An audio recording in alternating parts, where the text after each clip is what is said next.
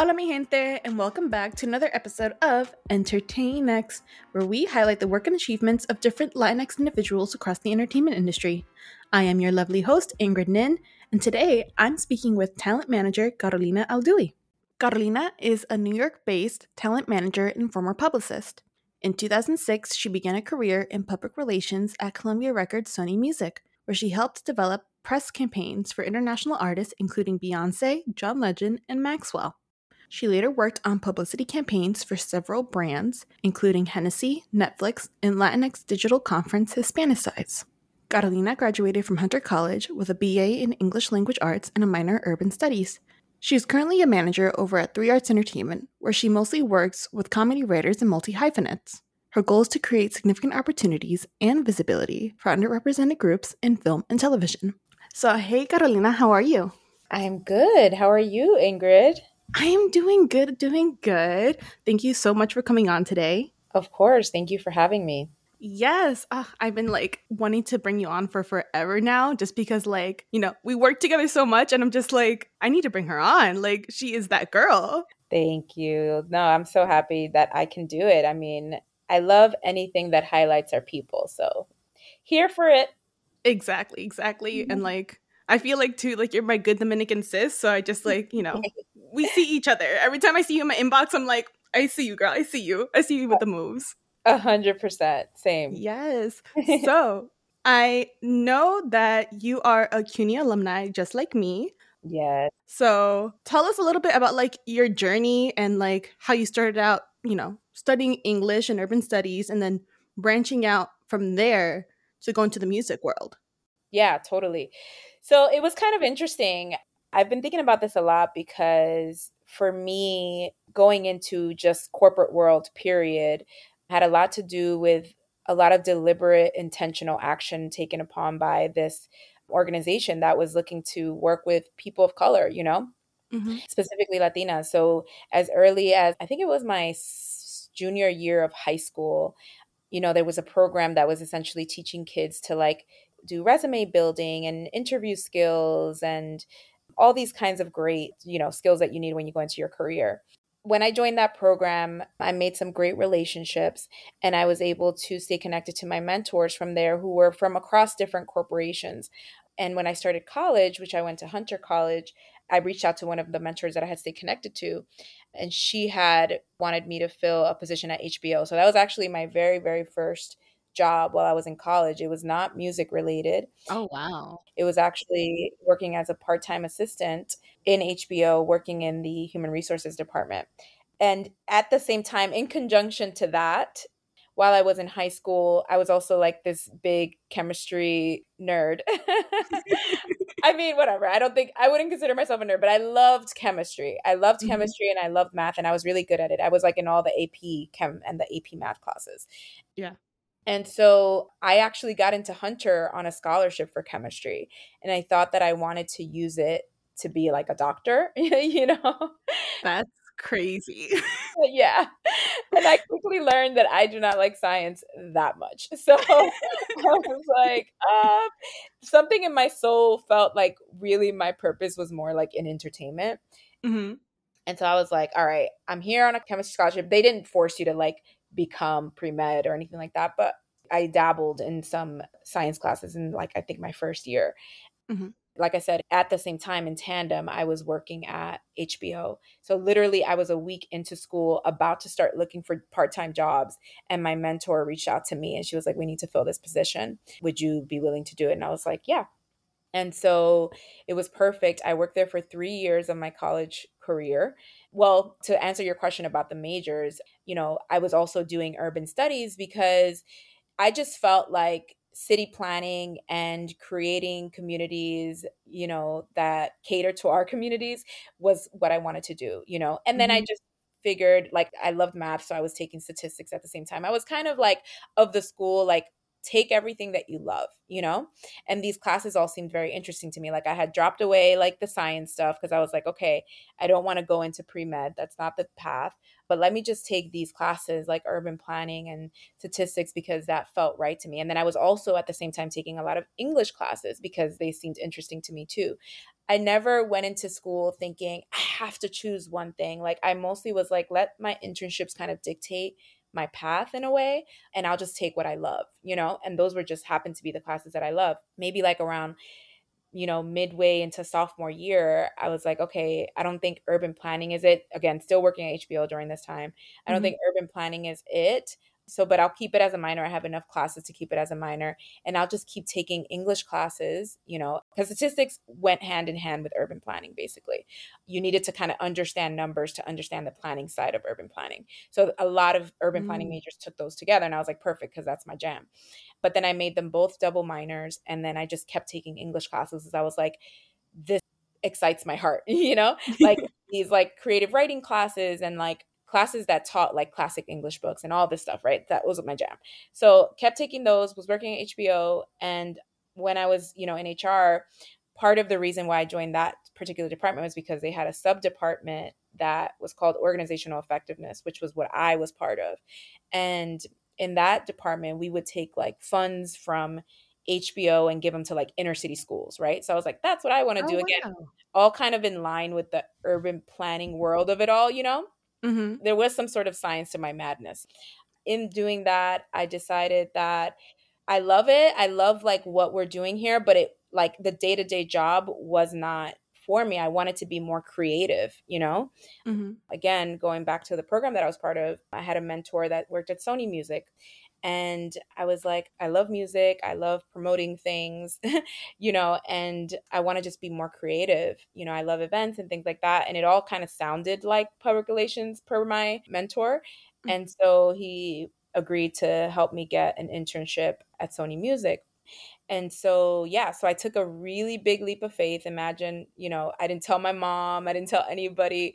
I was just like, I am going to make this decision for me even though, you know, a girl from Washington Heights getting a job first day practically into college, getting a part-time job at HBO, you know, I think sometimes my father still thinks I work at HBO. like, like so, like, so like that was really big for everyone, you know? And I was just like so focused, like, nah, I need to do what I need to do. It doesn't matter where I am. So I didn't tell a soul well, I told one person that I worked with at HBO that I was like trying to transition out. And she was so helpful to me and just like navigating that process.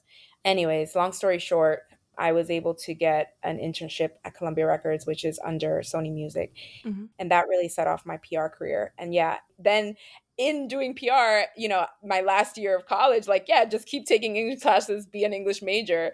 It just all made sense because of the communications part of it. So, mm-hmm. yeah yeah the humanities part of it too that you know mm-hmm. i think so many people underappreciate how much learning from stories you can actually gain and looking at the human lens through those stories and right. seeing how people interact communicate work and you know i think that's what just makes people better storytellers and better interpreters of the world itself so that's really super super cool and you know i've also had that like you know relatable thing too where my parents never really understood what I was doing.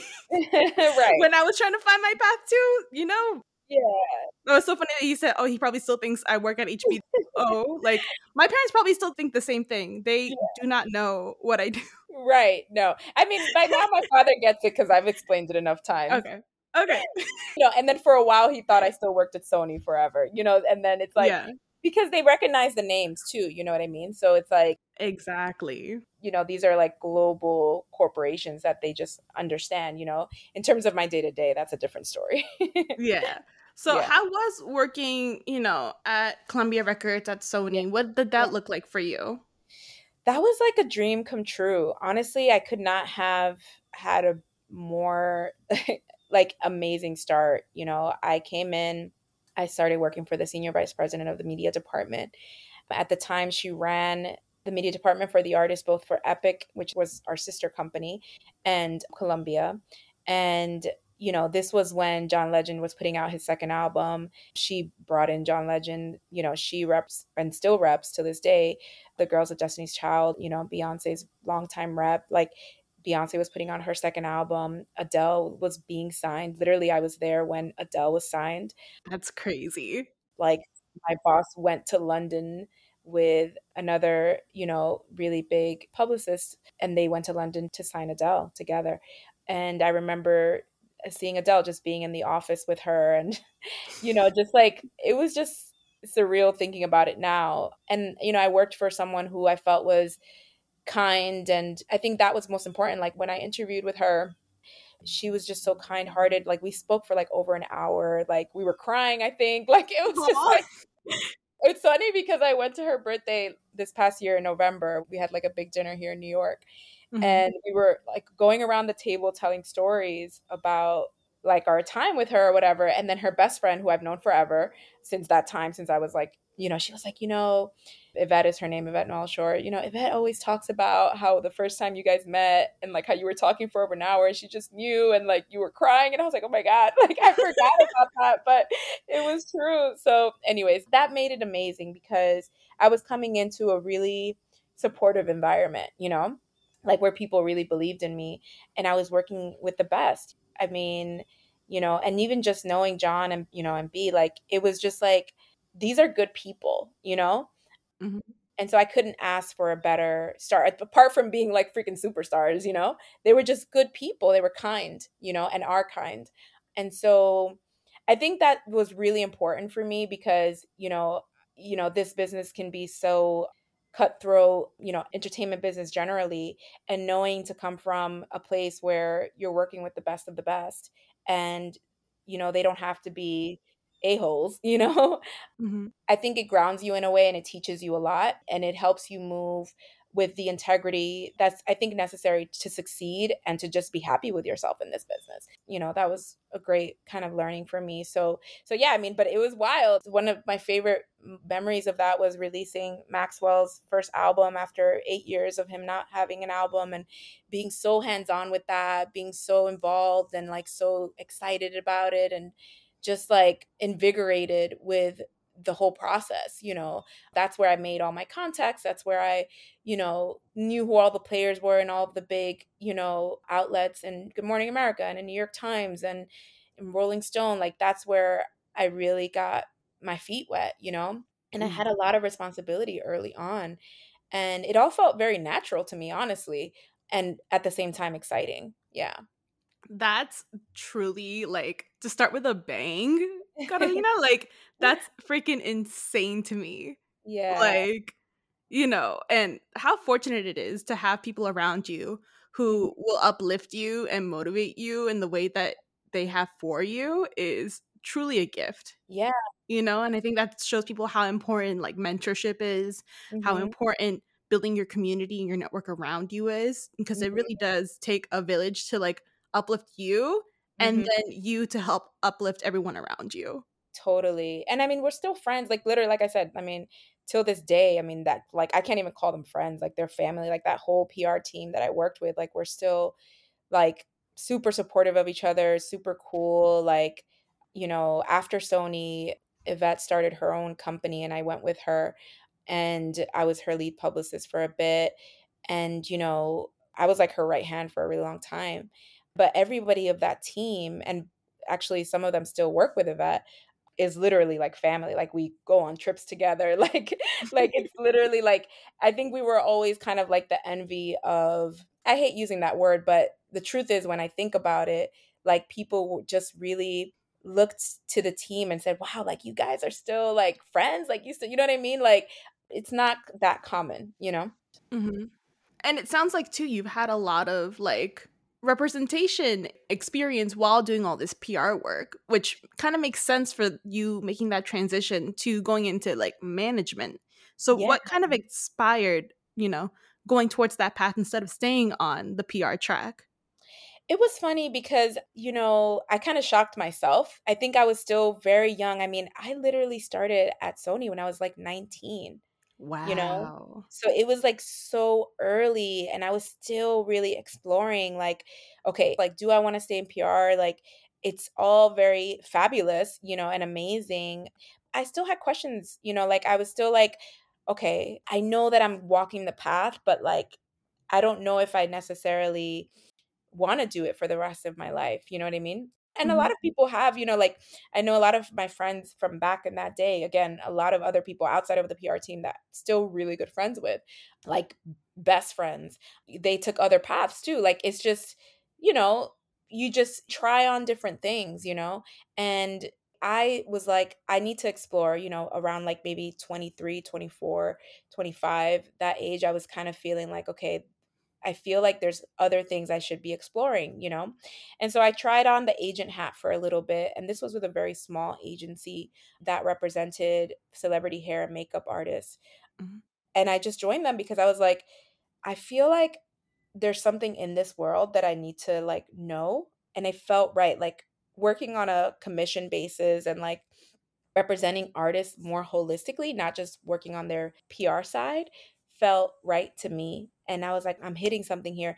Not only that, that agency is run by Latinos. And I was like, for the first time, I was exposed to Latino press. And not that I didn't know it, you know, I grew up around it, but like from a work perspective, it just wasn't like I knew black press, like I knew the essences and the jets and all of these like black outlets and I knew the general market press. I knew the GMAs and the, you know, like I mentioned, the New York Times and the Rolling Stones, but I didn't mess with Latino press because, quite frankly, we just didn't need it while I was working with the kinds of artists that I was working with, you know? Mm-hmm. But then working in this agency, then now a whole nother world was cracked open to me. And I was just like, why am I not embracing this? Like, this is an inherent skill that I have. I can speak Spanish, I can write Spanish, like, I can communicate well in Spanish. So, why would I not take advantage of this world, you know, and use that as an asset? And so that's kind of twofold what it did for me. It showed me what I could be as a rep, and it also exposed me to this other world of Latino media or Latina media, I should say in doing that, it sparked something. I mean, I still kept doing PR, by the way. And I was kind of a little bit disillusioned on the music side with PR because having come from a label, you know that a lot of stars have to align to really create the Adeles of the world. I mean, Adele is exceptional, right? And Beyonce is exceptional. John, like you have to have these exceptional people. But they were like smaller talents that, you know, I saw that didn't make it that I was such a champion for. You know what I mean? Like, mm-hmm. and so I knew what it took to really truly you know succeed and it was a little disheartening for me because i was like i know i can't do it on my own you know?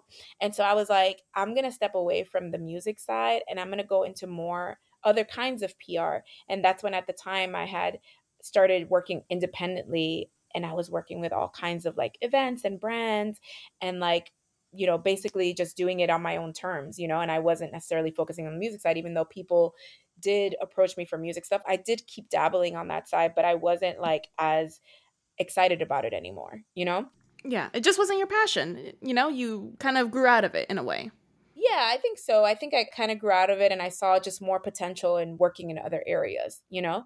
Mm-hmm. So, yeah, so I kept doing PR. I did do that stint where I was like an agent, which kind of sparked this thing in me. And in doing that, I was like, oh, I think somebody had called me, a friend of mine actually from that same team from Sony, and was like, oh, somebody's looking for like a Latino lead to work with them for this company. And I was like, okay, cool. I mean, at the time, it was very like, you know, I'm kind of putting it in a nice box with a nice ribbon in it. But it was like the time when I was really exploring the things that I wanted, you know, mm-hmm. and trying to figure it out. And when this opportunity came, I literally had said, universe, whatever you want to bring me, I'm going to do it, you know? I kid you not, I think within like two days of me saying that, I got that phone call. And I was like, I hear it. Again, I was like, because I had done the agent thing, I was kind of almost on my way out of mm-hmm. PR completely. And then I got this call within two days, and I had already made that promise to the universe and to myself. And I was like, okay, I'm going to take it. And then so that opened up more PR opportunities for me because I had this whole other skill set, right? So then I was being called on for that, even though like I knew the general market, now I knew the Latino press and now, you know, black press market. Like, so I had all these skills. And so I was being hired for all this kind of stuff, still in PR. And then after a bit, I decided that I wanted to start my own company. I had moved to Miami for a couple years just because I needed a break from New York. Mm-hmm. And also because I was inspired. I had already been to Miami just like for personal vacation and stuff, but like I had gone for work and I realized like, oh, Latinos like run Miami, you know? so I was like, where can I go that I'll not be too far from home, where it's to be warm?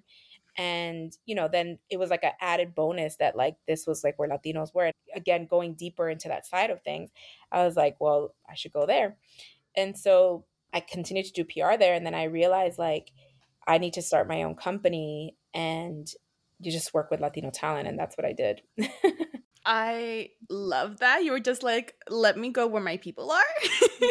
yeah. Not that your people aren't in New York, of course. Like they are. But Miami is truly like a different beast, you know? It is. And it's in more ways than one, you know, because I think something that I came to realize, and it's like I met some incredible people. I have some incredible friends that are still my friends from living in Miami.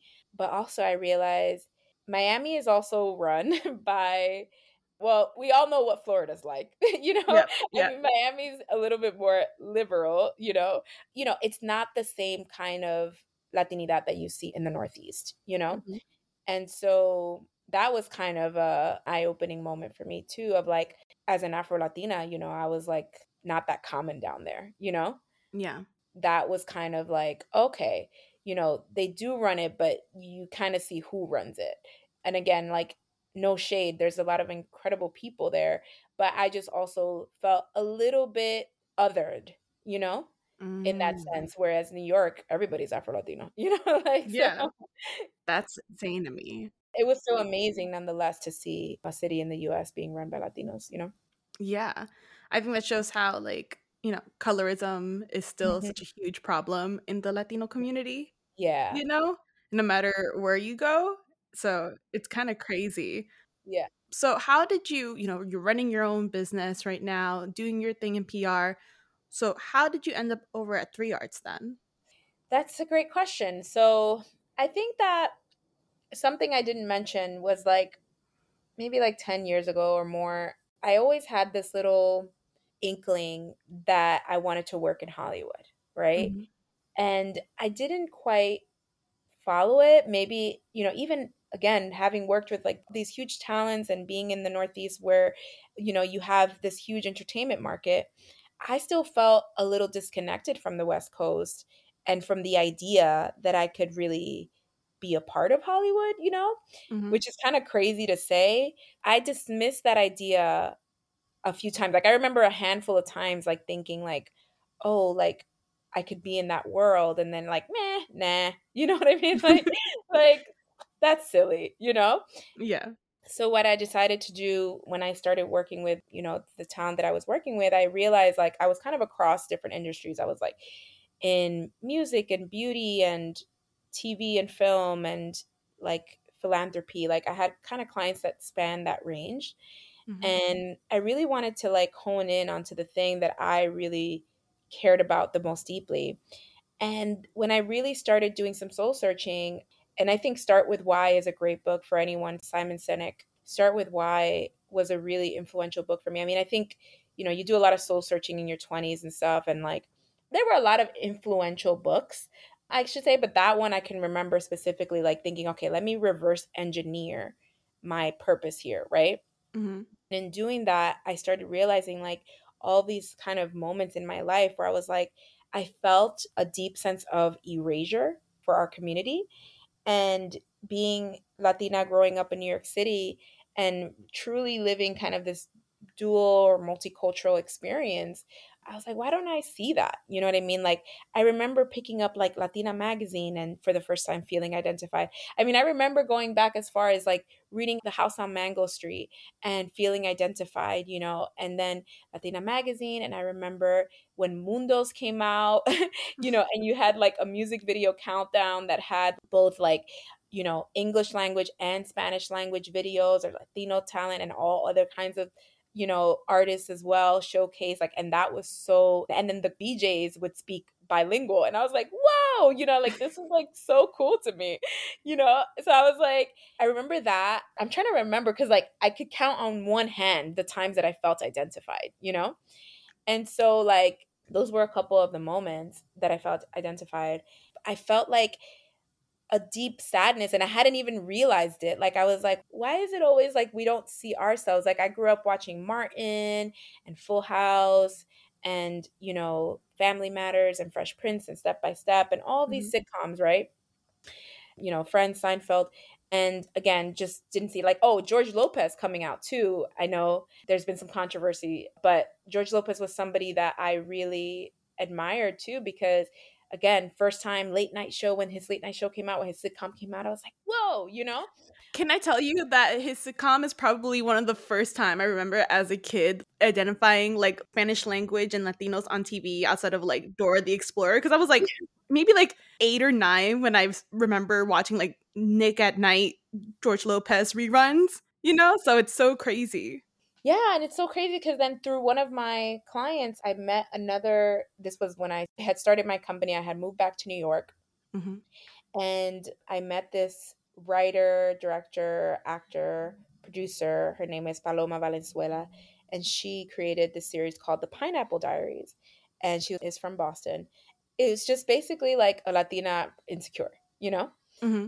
I was like, oh my God, you know, but it was very unique in itself because she's actually Dominican and her mom's Jewish, you know?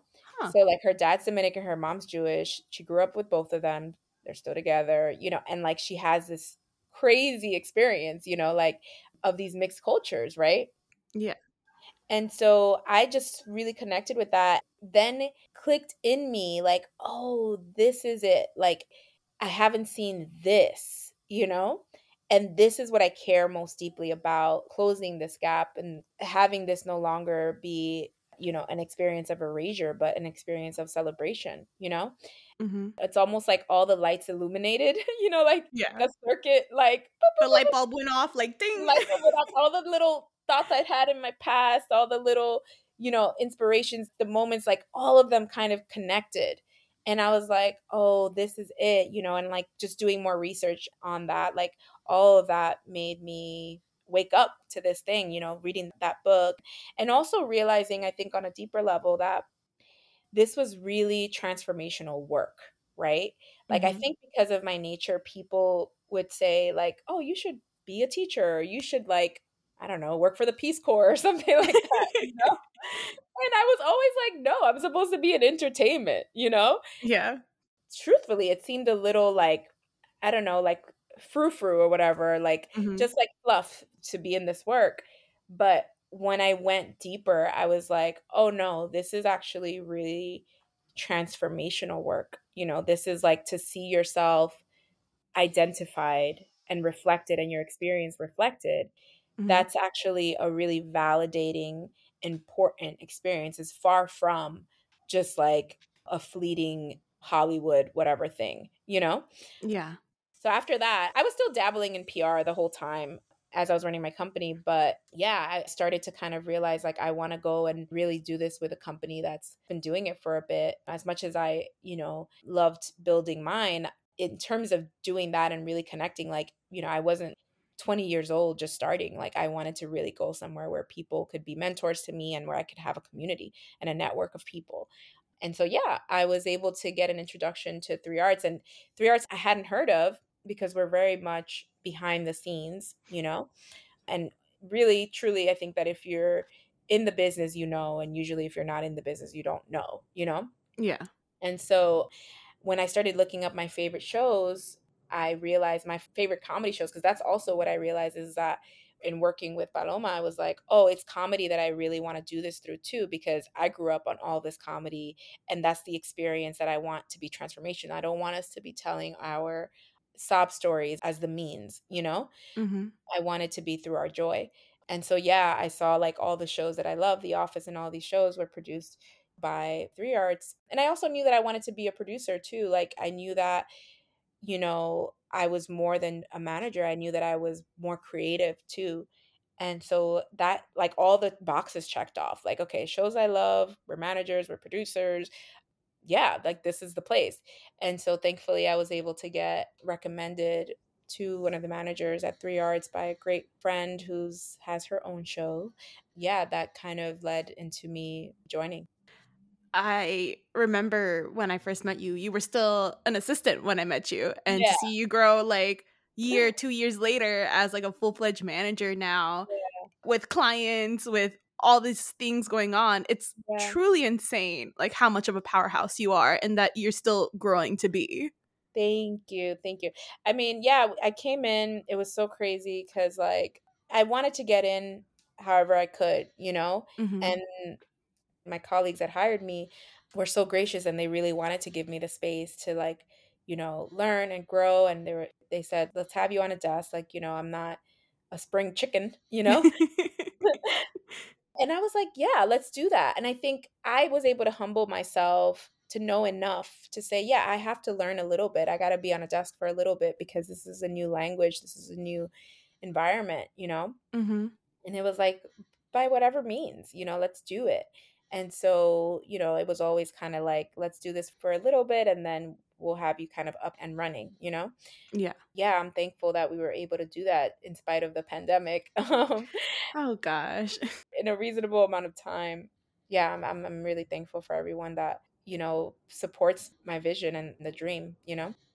I think so many people also underestimate the power it does have to be on a desk because it's a lot of work, but you Yeah. learn so much about the industry Oh, totally. being on a desk. It's truly like a crash course. Yeah, but even like something simple as submitting your writers, you know, and setting generals, like, and all these things, like these small little things of just how even like how you make a phone call, like how just people interact, like it was all invaluable. Like I'm so thankful that I had that time, you know?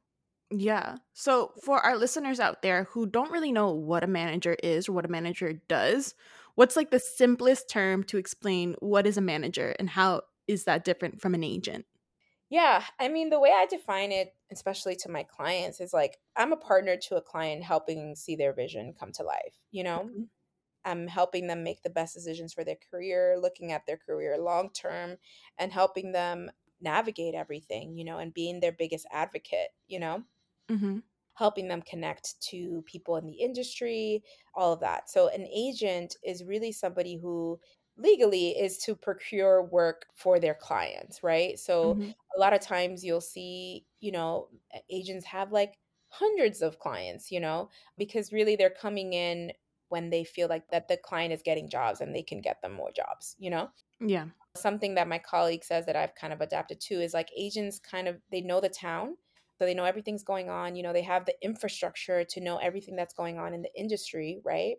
Mhm. like who's HBO staffing for, like, you know, what shows are looking for, you know, directors or whatever, you know, like they know the town in a very intricate way because they have the bandwidth, you Mhm. know, and then the managers know you, the client, you know, Yeah.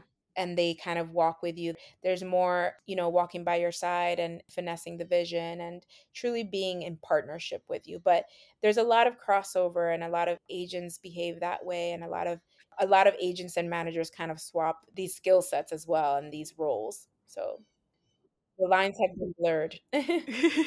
and I think the pandemic has to do so much with that blurring too. Mhm. because you know the writers agent strike that happened a little while back too also kind of helped to blur those lines Yeah.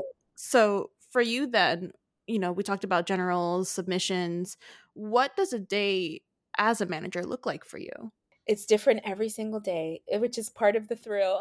but it really just depends. So let me see. I'm just gonna do like a typical day. So depending on what's going on, it's submitting my clients to get writing positions on shows, right? Mhm. There's that.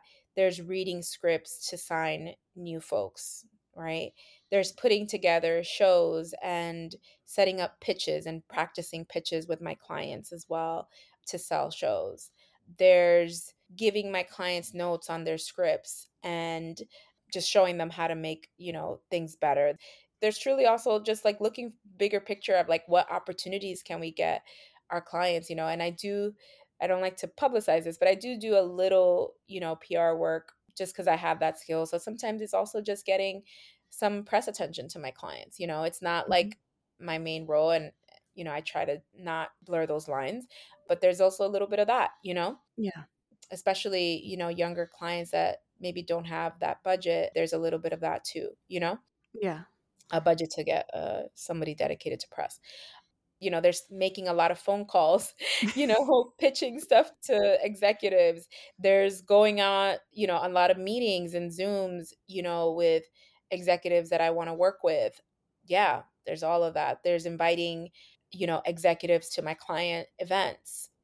It's a crazy, crazy life being a manager. You have to honestly wear so many hats. Like yeah. it's truly insane. Like how many roles you pack into one. Yeah. Titular, you know, position. A hundred percent. Yeah. It's wild. It's wild. So I know you talked a little bit about, you know, you dedicate your time to reading for new clients and searching for new clients. What does that process look like? And how do you know when you found someone special? Oh, that's a great question. So I get a lot of recommendations from my colleagues. You know, there's a lot of programs that I look into as well, like competitions and stuff like that, that I'll, you know, scout clients like that. My clients will send me friends of theirs as well. So I find clients like that.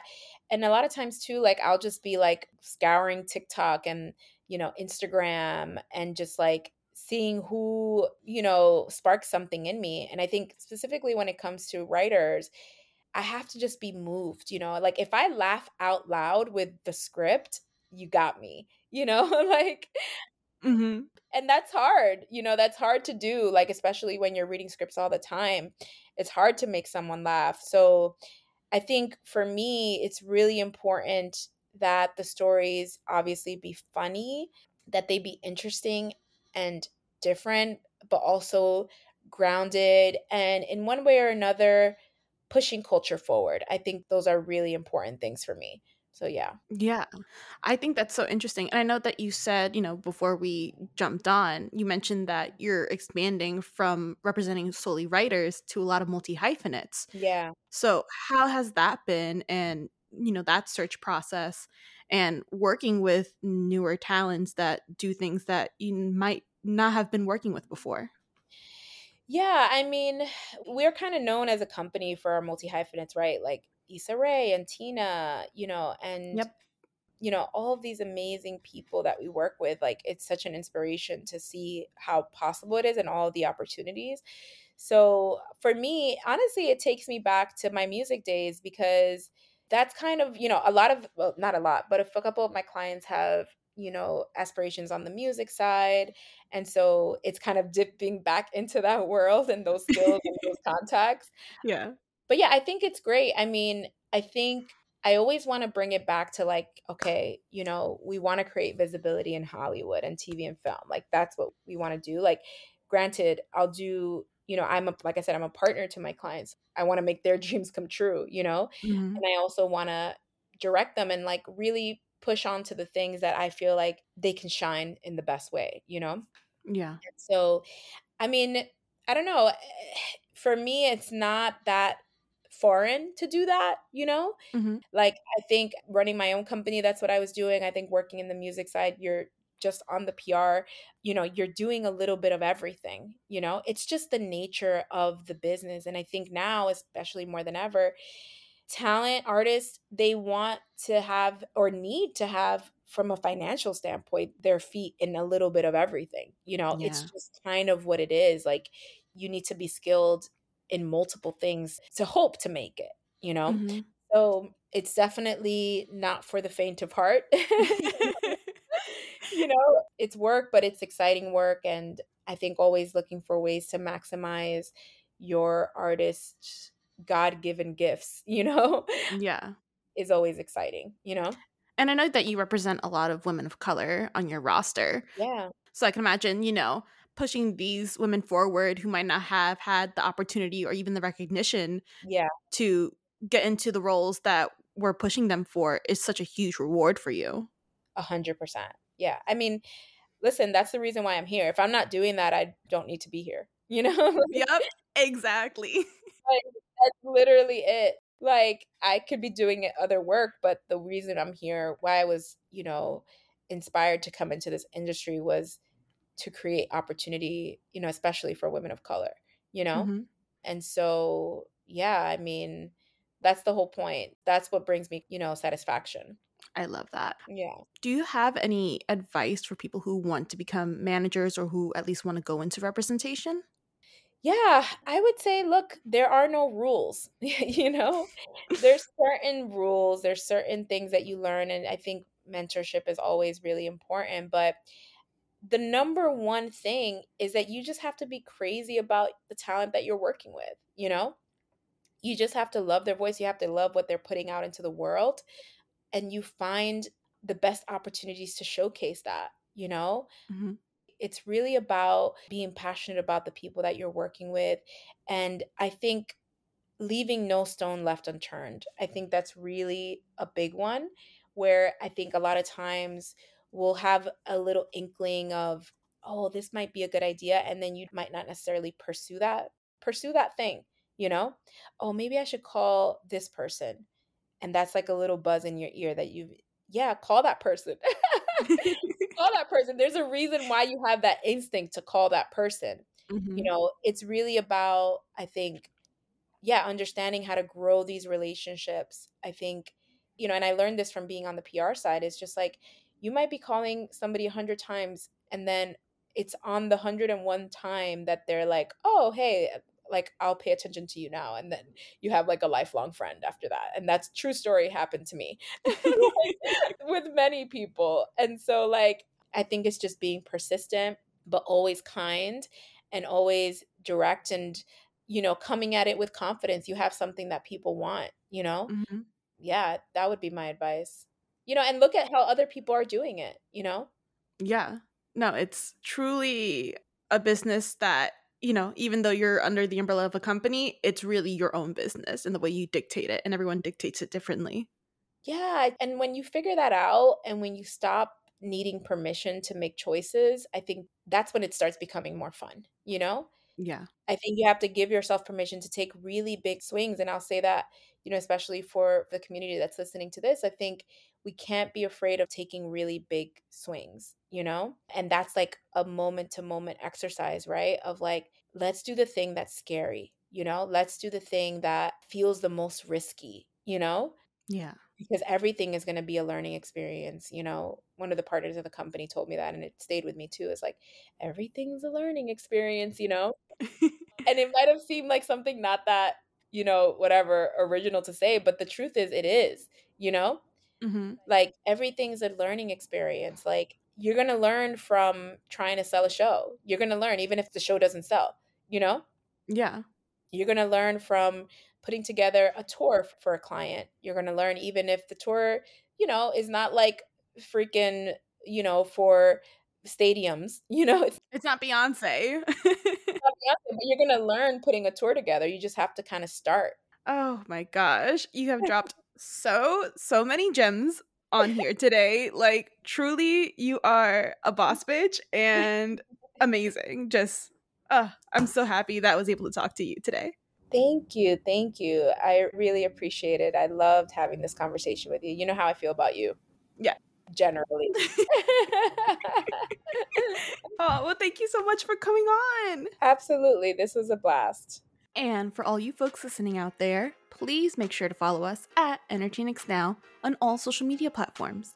And be sure to tune in next time for another episode of EntertainX. Take care, guys.